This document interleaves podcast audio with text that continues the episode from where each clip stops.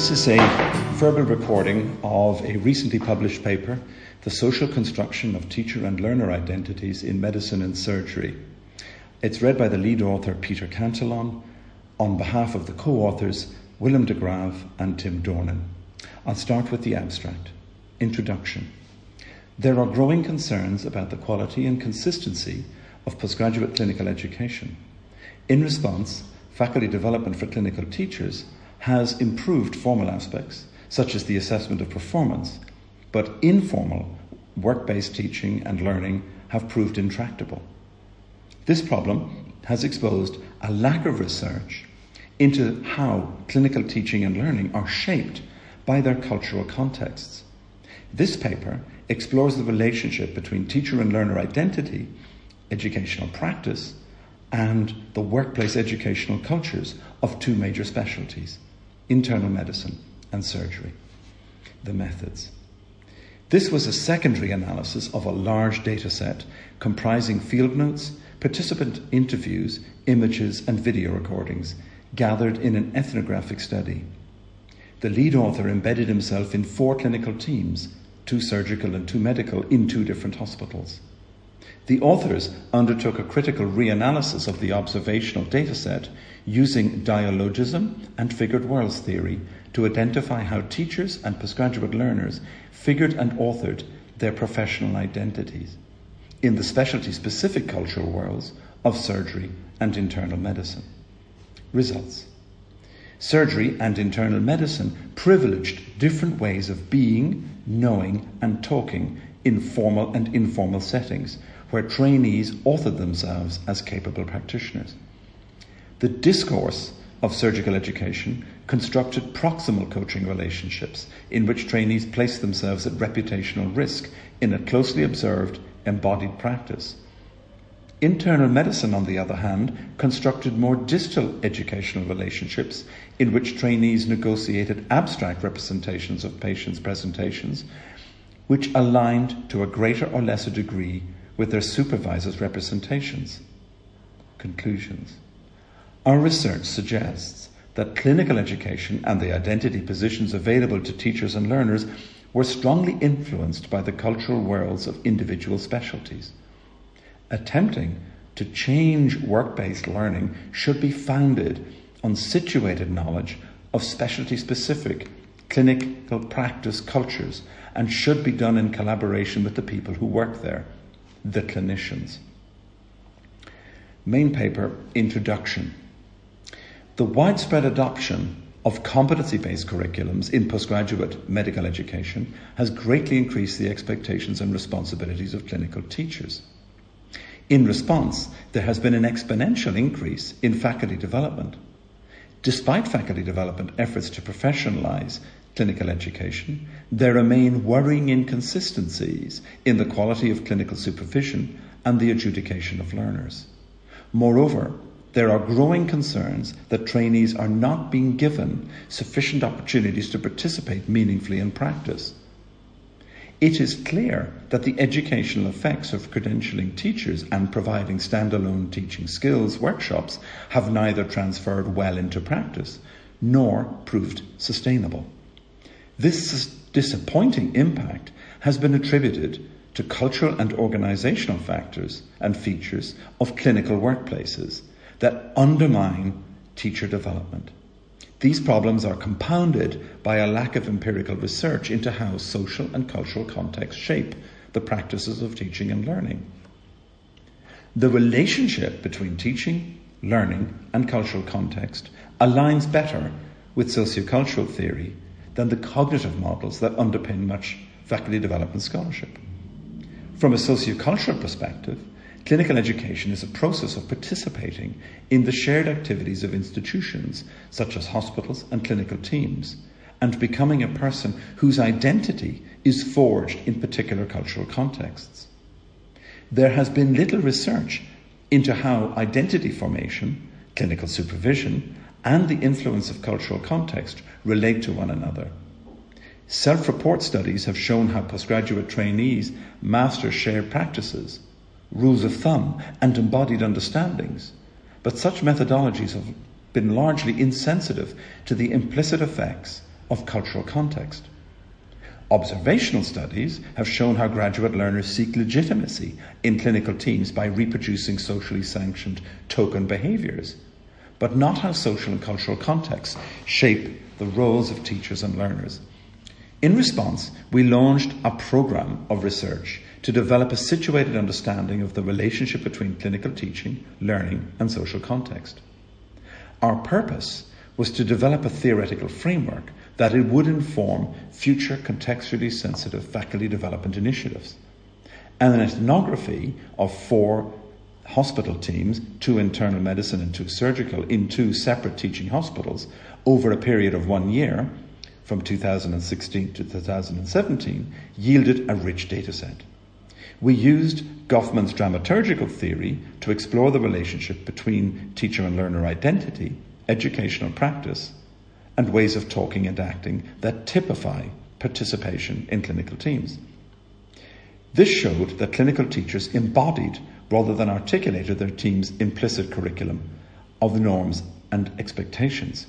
Trainees responded by reproducing teachers' embodied understanding and standards to create impressions of themselves as capable team participants. This methodology proved insensitive, however, to the shaping effect of specialty specific culture on teaching and learning.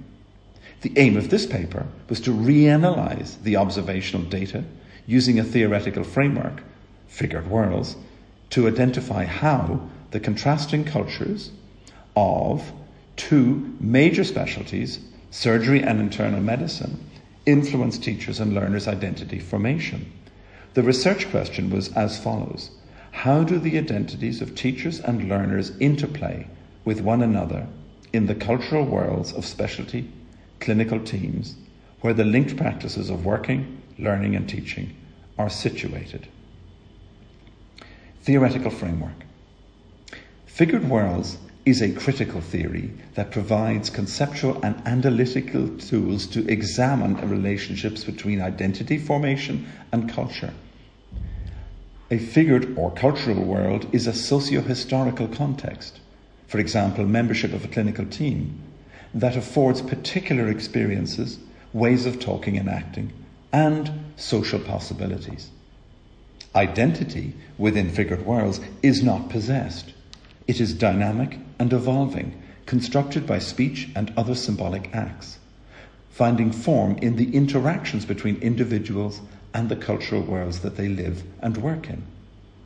Drawing on Bakhtin's theory of dialogism, figured worlds assumes that speech and other symbolic acts give individuals agency to self author identities in these cultural worlds. In figured worlds, the term figure refers to the identity possibilities that are embodied by, for example, teachers from whom residents learn. The term figuring superficially resembles role modelling, but differs in how it places greater emphasis on learners' agency in forging their own identities rather than just assimilating roles. In this account, when we use the term modelling, we are referring specifically to the actions of teachers in demonstrating skills or articulating their thinking for learners. We also differentiate between modelling and coaching where coaching describes when teachers observe learners' performances and provide feedback to support growth and development. Figured Worlds acknowledges that high level institutional and socio historical discourses, which Gee terms as big D discourses, structure cultural worlds, creating social positions and making those positions more or less available to people with different identities.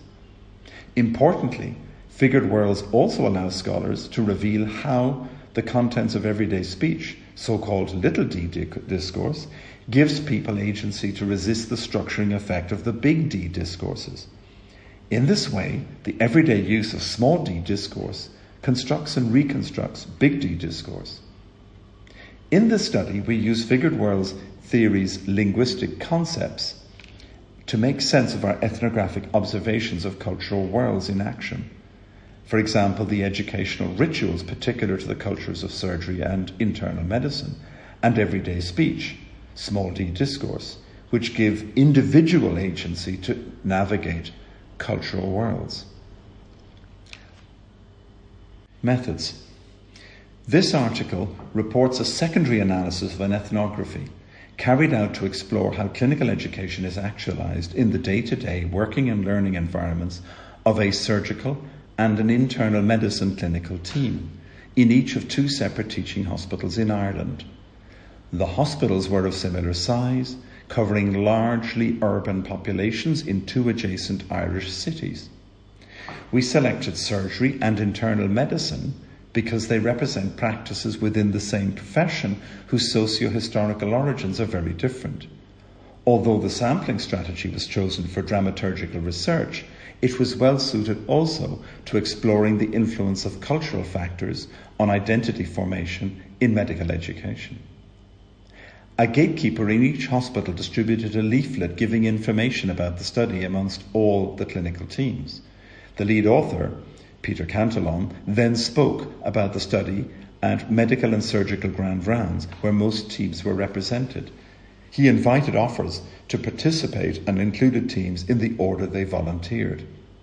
Those included were typical of clinical team units in Ireland in that they were composed of one or more lead consultant specialists, one or two senior specialist registrars or senior residents, and two to four junior trainees or junior residents. Research, et- research ethics approval and protection of participant identity. The ethnographic design and its associated data collection methods were approved by the Research Ethics Committee of the two participating teaching hospitals. All participating team members received an information sheet about the research, including the intention to publish the results. All provided written consent to participate in the research. Any patients or healthcare staff who were incidentally included in video or image data received an information sheet with researchers' contact details, which they were asked to read before giving verbal consent to be included in the dataset. If such consent was not forthcoming, we deleted the relevant data segments. Data collection. The lead author, Peter Cantillon, embedded himself as a marginal participant observer. That is, he observed and at times partook in activity in each team for between 12 and 16 weeks each over the years 2016 to 2017. He attended each team's activities for approximately two days each week, including ward rounds, multidisciplinary team meetings, surgical theatre, coffee breaks, formal educational events such as grand rounds.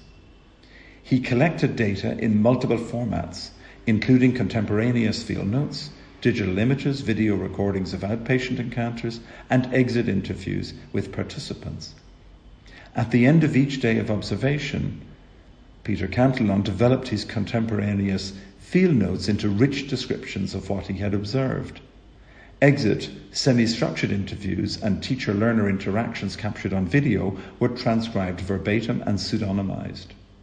Likenesses of individuals captured in digital images and video stills were disguised and rendered unidentifiable using AKVIS Sketch software. Data analysis. Our orientation towards figured worlds empowered us to assume that analyzing language would show how cultural worlds privileged particular ways of talking and behaving and would influence how individuals could form identities within those worlds. Two important figured worlds concepts provided analytical tools with explanatory power. Positioning refers to how other people's speech grants or withholds identity possibilities. Self authoring refers to how individuals incorporate other people's speech into their own speech acts to negotiate, create, or contest positions. The dataset included field notes from 640 hours of observation, transcripts of 34 exit interviews with participating team members, 16 surgical and 18 internal medicine, 30 hours of outpatient video recordings, and digital images provided by the in the field photography. NVivo 12 software from QSR International 2018 was used to facilitate the analysis, which moved iteratively between original data and representations of the data using memoing, techniques to capture emerging interpretations. Peter Cantillon led the analysis and wrote the memos. Tim Dornan and Willem de Grave met regularly with Peter Cantillon to review the interpretation. The first phase of analysis, which treated the surgical and internal medicine datasets as two distinct figured worlds, systematically sought key components of figured worlds, which we list in Table 1. In practice, this meant reading and rereading field notes, interviews, and video transcripts to identify meaningful acts, figure types such as teachers in particular specialties, culturally significant acts, and other genres, as listed in Table 1, which I will read in a minute. We regarded interpretive inferences as valid when linguistic evidence, symbols, or behaviours present in video or digital images provided empirical support. We used this evidence to examine how participants' communicative actions orchestrated their identity positions. The second phase of analysis identified patterns of identity work. That is the negotiation of identity positions in social contexts that characterize the different worlds of surgery and internal medicine. We used um, field notes, observations, excerpts of spoken language, and video transcripts to synthesize a narrative summary of the cultural worlds of surgery and internal medicine. Table 1 summarizes key components of figured worlds that we used in the analysis. Such components included meaningful acts, which are self evident behaviors, rituals, and events. And an example of this in surgical and internal team activities, internal medicine, were things like prototypical events such as case presentations, ward rounds, and case conferences. Another key component were figures, Figures are persons who fulfill prototypical roles. Typically, these might be teachers acting as coaches or as models for self directed, or indeed a self directed learner. Another component was that of artifacts. And these were regularly encountered resources within the cultural worlds of medicine and surgery that have strong cultural meanings. So, in surgery, for example, a key artifact was the patient's body. Whereas in internal medicine, a key artifact was the cognitive representations that doctors held in their minds of patients. Lastly, a key component was that of figured language. And figured language represents the typical linguistic and narrative strategies that doctors in these teams and cultures use. In practice, these were the regular ways of talking and narrating that typified surgical and internal medicine communication. Rigor and reflexivity. Sensitized by figured worlds, we used rich description, crystallization, and multivocality to move from raw data to interpretation. We agreed interpretations between two people who had independently read the data. We strengthened the trustworthiness of our interpretation by seeking evidence from more than one source, for example, field note and interview data repeated over time. We applied the figured worlds concept of multivocality by seeking similarities and differences between different individual participants and different teams in the same discipline. We sought participants' opinions about the validity of our interpretation in two ways. First, by agreeing interpretations with specialty specific groups of participants, and secondly, by showing individual participants samples of original data and our interpretations of those original data. These validity negotiations refined our interpretations and conclusions. In keeping with best ethnographic practice, we used our insider, Peter Cantillon is a general practitioner and Tim Dornan is a hospital specialist, and our outsider perspective from William de Grave, who is an educational psychologist, to scrutinize otherwise taken for granted aspects of language and practice. Peter Cantillon also kept a reflexive diary to ensure that the relationship between personal perspectives, observations, and interpretations was available for scrutiny. Results Becoming a surgeon or a physician was shaped by culturally valued ways of knowing and acting peculiar to the cultural worlds of surgery and internal medicine, and was inextricably linked to their specialty specific practices. Core artifacts and practices in surgery. The core practice of surgery was identifying and correcting anatomical manifestations of disease.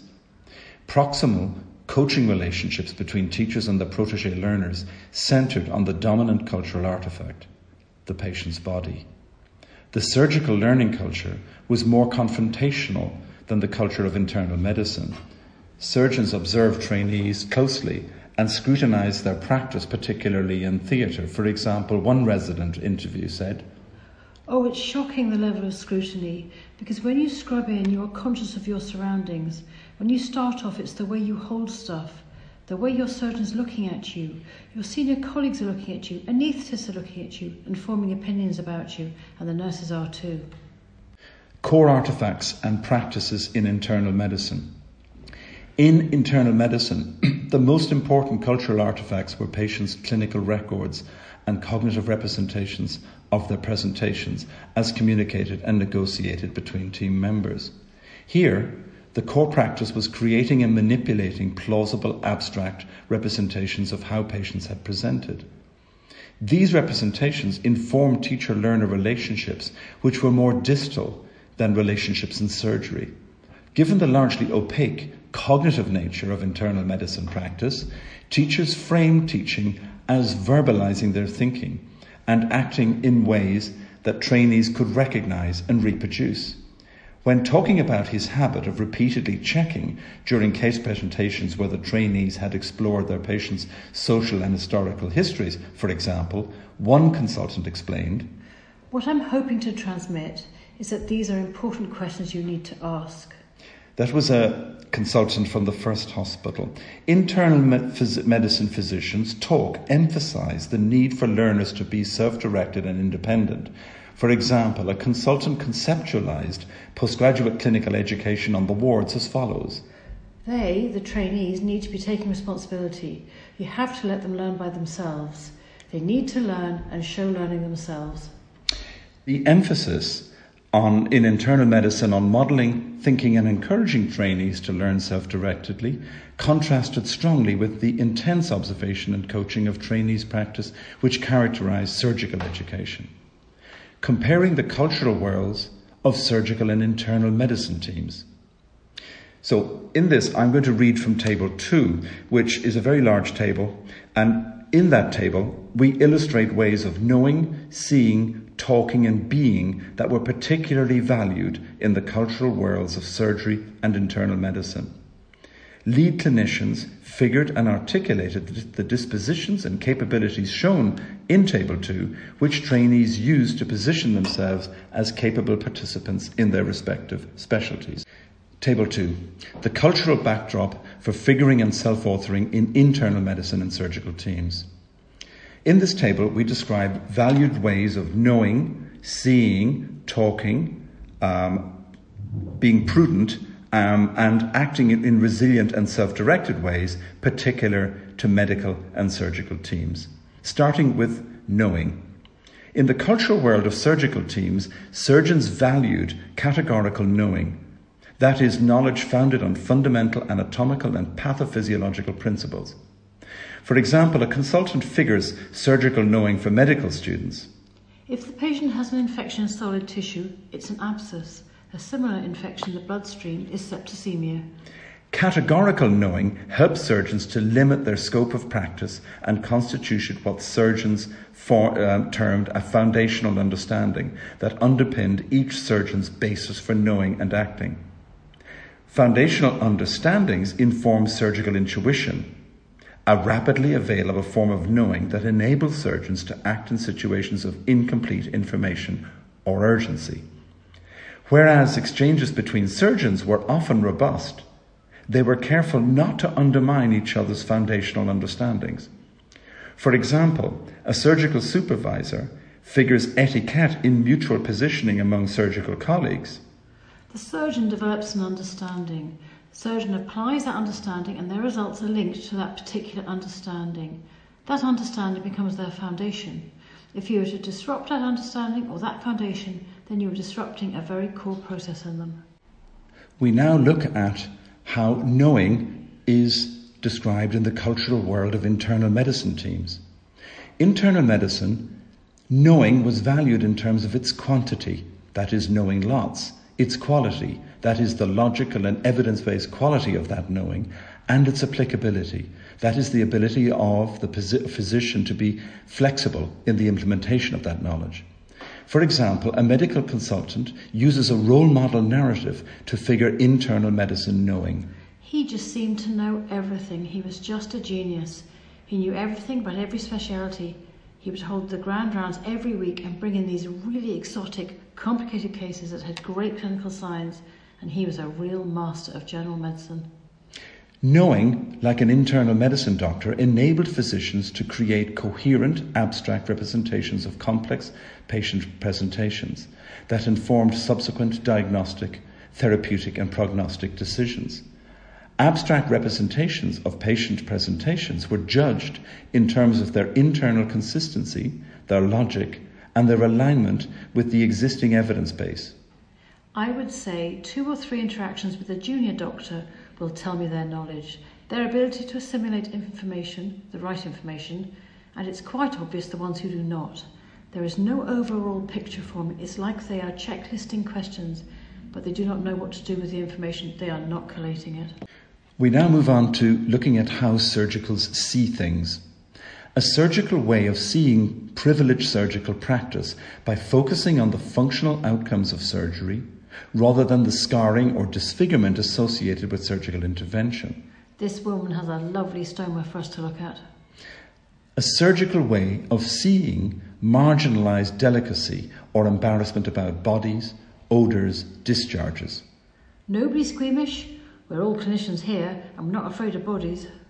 These two quotes come from field note observations. We'll now contrast that with how things are seen by internal medicine doctors.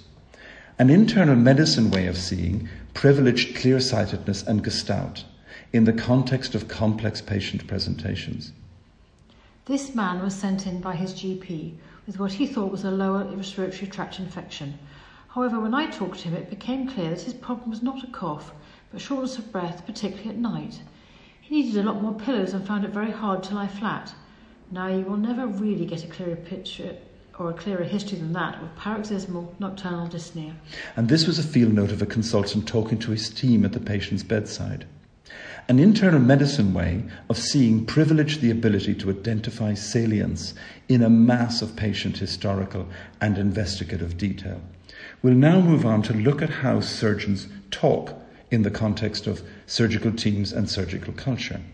Surgical talk was unadorned, pragmatic language that conveyed identification with a surgical perspective. For example, a surgical resident figures a surgical way of narrating a case.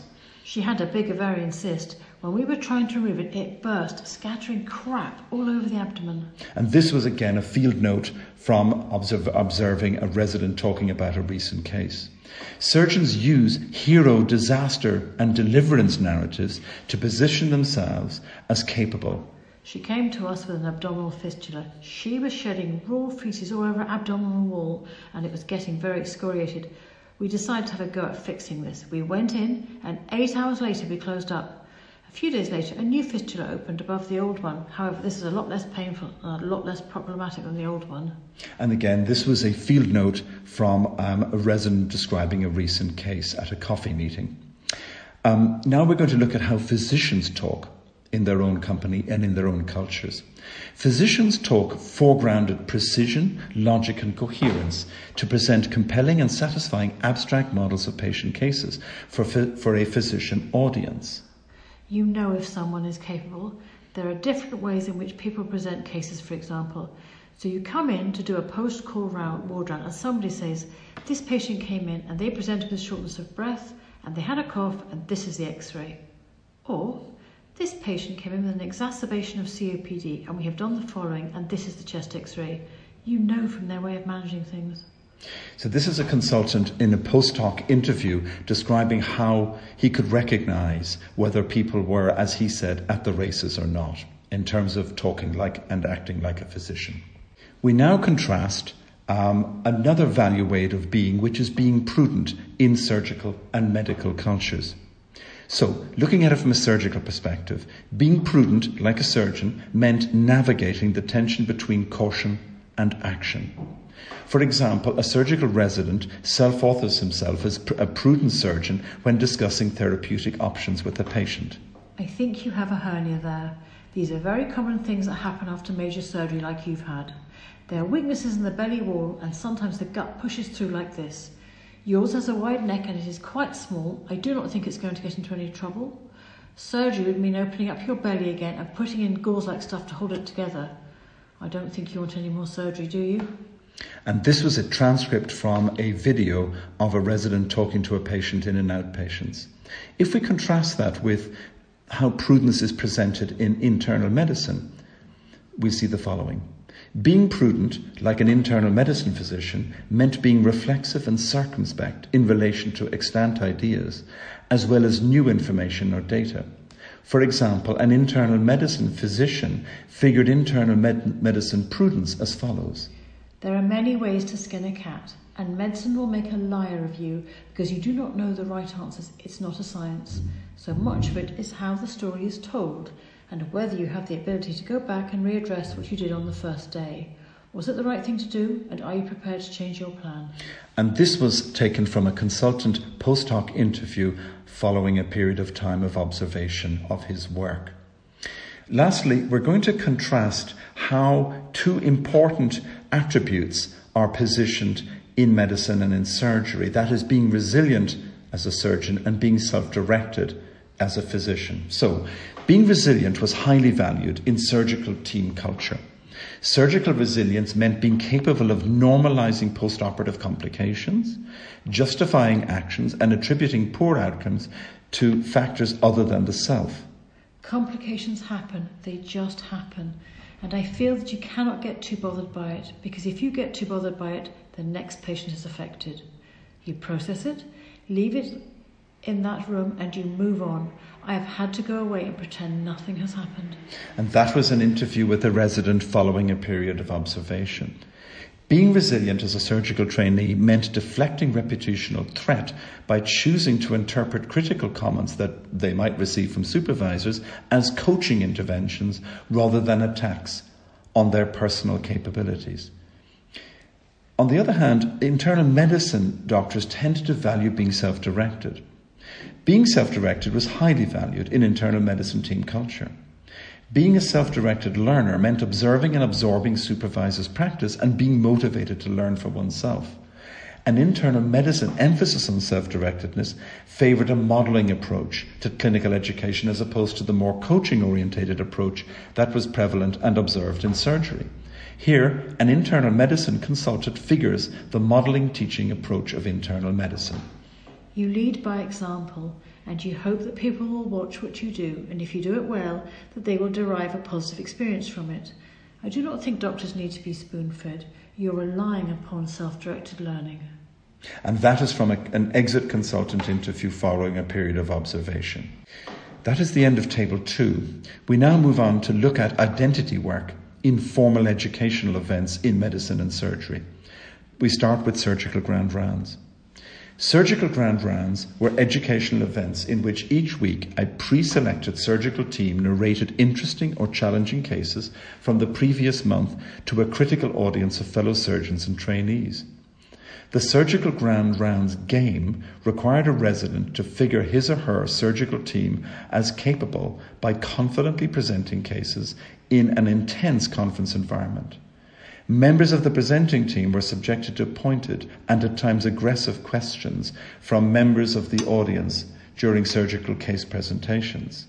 Questions were expressed in ways that positioned questioners as capable while putting the presenting team on the, on the defensive. The staging criteria used for prostatic cancer are very outdated compared to those we use in breast cancer. And why are you using, still using those trans fecal biopsies, they have a serious infection rate.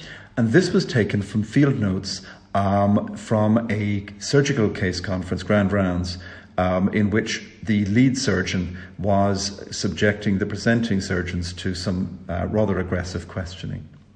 Surgeons subjected audience members to rapid and challenging question strategies that often carried considerable risk of reputational damage. Okay, what's going on here? Come on, everyone, it's obvious. Is anyone going to have a go? This was again taken from field notes. This was from a case conference uh, involving both undergraduates and postgraduate trainees. Surgeons authored the combative and challenging behaviours characteristic of surgical grand rounds as an appropriate way of preparing future surgeons to think on their feet. You could make an argument that a nice, relaxed environment is conducive to, to good education, but we are responsible for preparing them for professional activity, and professional activity is a battleground. Every moment of every day, they're going to be faced with challenges. So, what I try to do is to get them thinking surgically whilst being challenged. And this was a post hoc consultant surgical interview, um, justifying in many ways the rather uh, intimidating environment that he and others uh, conveyed in their, in their case conference presentations. So if we contrast that with internal medicine case conferences, then, medical case conferences were a weekly education event in which the on or internal medicine team nominated a resident to present interesting cases that they had managed in the previous few months. The climate of these conferences was more formulaic and discursive than in surgical grand rounds. For example, junior residents always presented cases using a standardized structure. She presented a 57 year old patient with aspergillosis. She outlined the presenting complaint, the past history, the medical and surgical histories, the systems review, and the medication list. This is a direct um, uh, quote of what happened uh, from observational field notes. Unlike surgical grand rounds, the presentation was not interrupted by anyone in the audience until the senior physician convener invited questions or comments. Whereas the conference environment was considerably less pressurized than surgical grand rounds, questions from supervisors could still be perceived as posing a threat to residents' reputations. Residents frequently responded to questions by positioning themselves as learners rather than as capable physicians. Um, and this is an, ex- an excerpt from an observational field note. The convener summarised the case and then asked residents in the audience for their ideas about a differential diagnosis. Junior residents answered in low volume voices and employed an inter- interrogative upturn of pitch at the end of their sentences to indicate their responses were questions rather than statements in response to the convener's questions. Consultants and supervisors did most of the talking in internal medicine case conferences, sharing perspectives in back and forth exchanges while residents listened. And again, here is a direct observational field note. The conversation jumped to and fro between the consultants who discussed the management of aspergillosis. They cited statistics and facts from sources of evidence and used experimental narratives to make their points. The junior doctors took a largely passive role as expert knowledge was talked into a space over their heads by consultants engaging in a field of evidential pinball. Senior clinicians position themselves as knowledgeable and clear sighted users of evidence, employing language that appeared to marginalize the messiness and complexity of the medical practice that we observed in both hospitals. Informal identity work in teacher and learner interactions. Learners and supervisors use set piece performances to figure their practices and author their identities. Surgical set pieces were performances of surgical craft in theatre, whereas in internal medicine, the typical set piece performance was the case presentation. So, looking at surgery first and learning in theatre in particular. Uh, here is a, a resident interview citation. You wouldn't really be thinking right as a surgeon if you didn't jump at the opportunity to spend more time in theatre. It's much better than ward rounds and outpatients any registrar worth his salt would want to spend more time in here. Figuring oneself as a surgeon and becoming accepted meant mastering surgical craft in theatre. It's pressurised when you first meet a new consultant because you could do something stupid, like you may not be able to cut a stitch because the scissors are blunt. There's a big gulf between talking the talk and walking the walk, so there's usually a lot of anxiety going into a new job to demonstrate that you're already able to do something. To practice their craft, trainees needed to present themselves as surgically capable under the gaze of the supervisor. In this example, a surgical resident talks about how he makes a positive impression um, in front of his master surgeon. It's exactly like an old fashioned apprentice and master kind of thing. There are set pieces that you're expected to be able to do before you can move in. In the first instance, they will watch you do something simple, like tie a knot or hold an instrument. That kind of stuff would tip them off as to whether you're technically proficient. As an assistant, anticipating the next move, you know, focusing the camera correctly, showing them you're interested, focused on the operation, if you understand what the next step is, these are all hints. Surgical teachers typically used both verbal and physical means of communication to author themselves as coaches. Their talk indicated what trainees should do, see, and be careful about. The following expert, excerpt is taken from a direct observation field note. Can you see the vessels there? Now, I want to keep that one because it's important, but that one we can zap. I think it's important because I think it looks after this bit of gut that we're going to keep, so we need to be careful of it. I don't care about bleeding from the mucosa, I care about bleeding from the mesentery. In addition to providing verbal and physical guidance, surgeons authored a cultural imperative to keep moving on. This meant that surgical trainees had to practice their skills under considerable time pressure, as one observation um, showed. Come on, cut, cut, cut, let's get on with it. So, this was a field note in which a surgeon was trying to hurry his trainee on, and this was a regular feature of training in theatre. Unlike internists, surgeons gave regular feedback. During surgical procedures, this feedback was often direct and unambiguous. He's very hard on the criticism, but it is all constructive when you're operating. And this was a resident reflecting on the critical type feedback that he usually got in theatre. Surgical teachers also communicated implicit feedback by, for example, taking over control of a procedure from a resident. And here a consultant talks about how he manages that. I don't explicitly say anything when I'm taking over, but what a surgical trainee will understand by that is that we've come to an area where I'm not happy for him to proceed directly himself. I'm not entirely happy with his understanding of the basis of what we are doing, and therefore I'll take over. It's unsaid, but that's always the way it's been in surgical training. Becoming a surgeon in theatre was about recognising and reproducing the practices of surgical supervisors while authoring oneself as a surgeon and learning to talk knowledgeably in expected ways. And here, for example, a surgical resident talks about a recent admission. I have to admit I saw Mr. X's way of putting in the umbilical port. I did not particularly like it, but I do not actually know any other way. I've seen other people do different ways that look a lot simpler. But while I work with Mr. X, I'll do it his way. Everybody says to you, while you're working with me, I want you to do it this way. When you come to your own appointment, you pick up the bits that you like from everybody. You do it your way. Now we move to internal medicine, where case presentation was in many ways a critical showpiece practice. So, case presentation provided a critical opportunity to self author as a capable physician in internal medicine. Here, a resident talks about the importance of case presentation. You just want to give the salient points to the consultant and see that he's happy to go along with the plan. He doesn't need the full story. All he needs is a couple of bullet points and what we are doing. We're just selling him the story. If I'm presenting the story to the consultant, I think I'm looking to see, does he agree with me? Has he any more to add? I'm not looking for validation or a pat on the back. Internal medicine trainees figured themselves as physicians by comparing salient details that they chose to emphasize in their case presentation to those selected by their consultant supervisors. If you admit someone and then you go through it with the consultant, and if they pick up on things that you missed, it's a really good learning experience.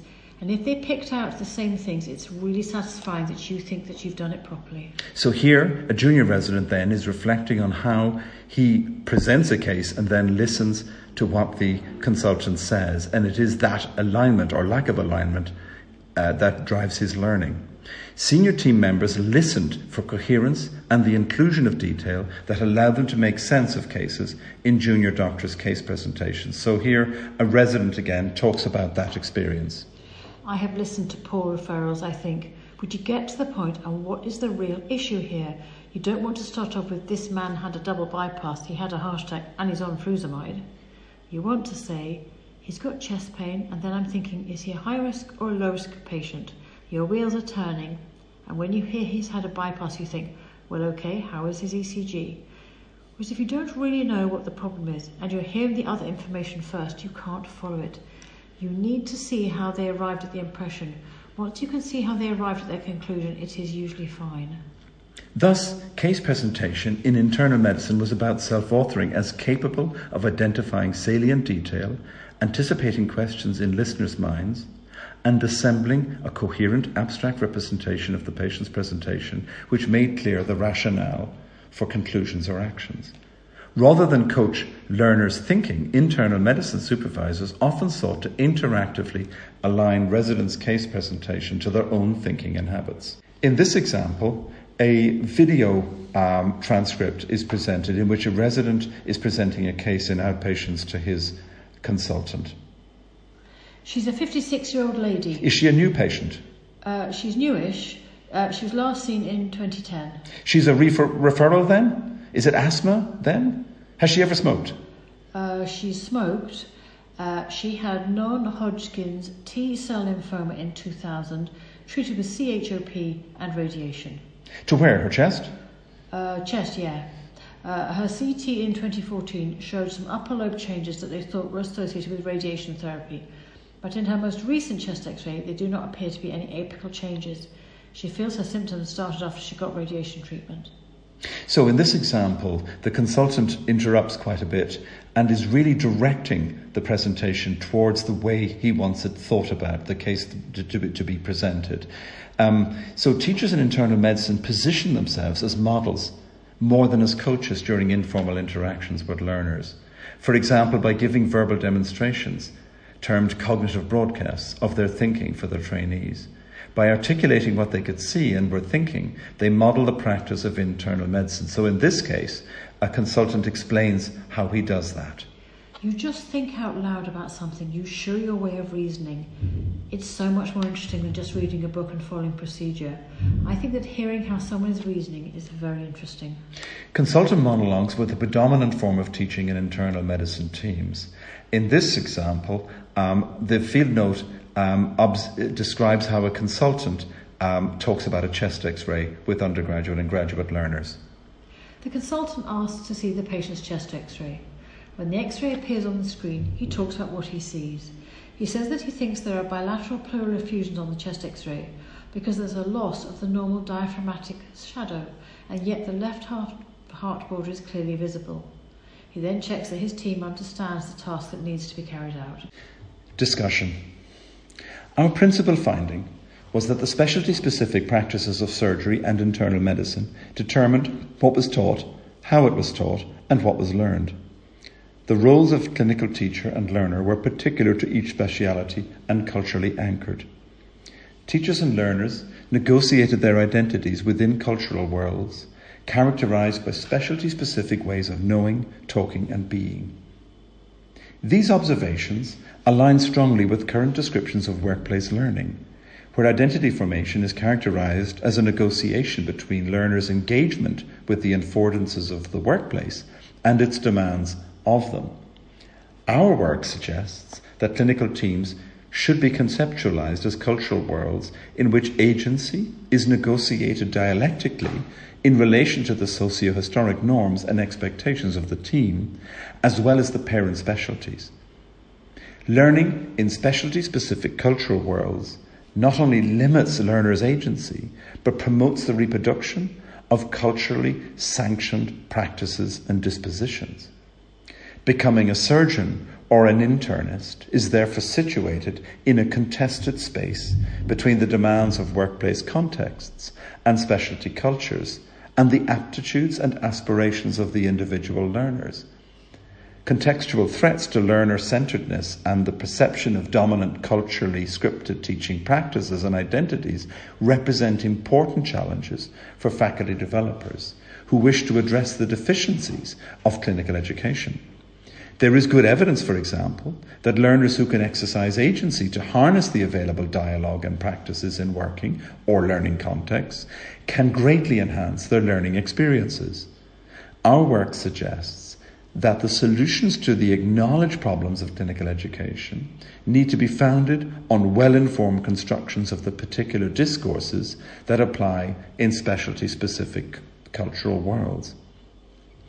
Becoming a specialist represents a form of specialty identity work shaped by participation in clinical teams and the alignment of self with the historical values, practices, and traditions of a particular discipline.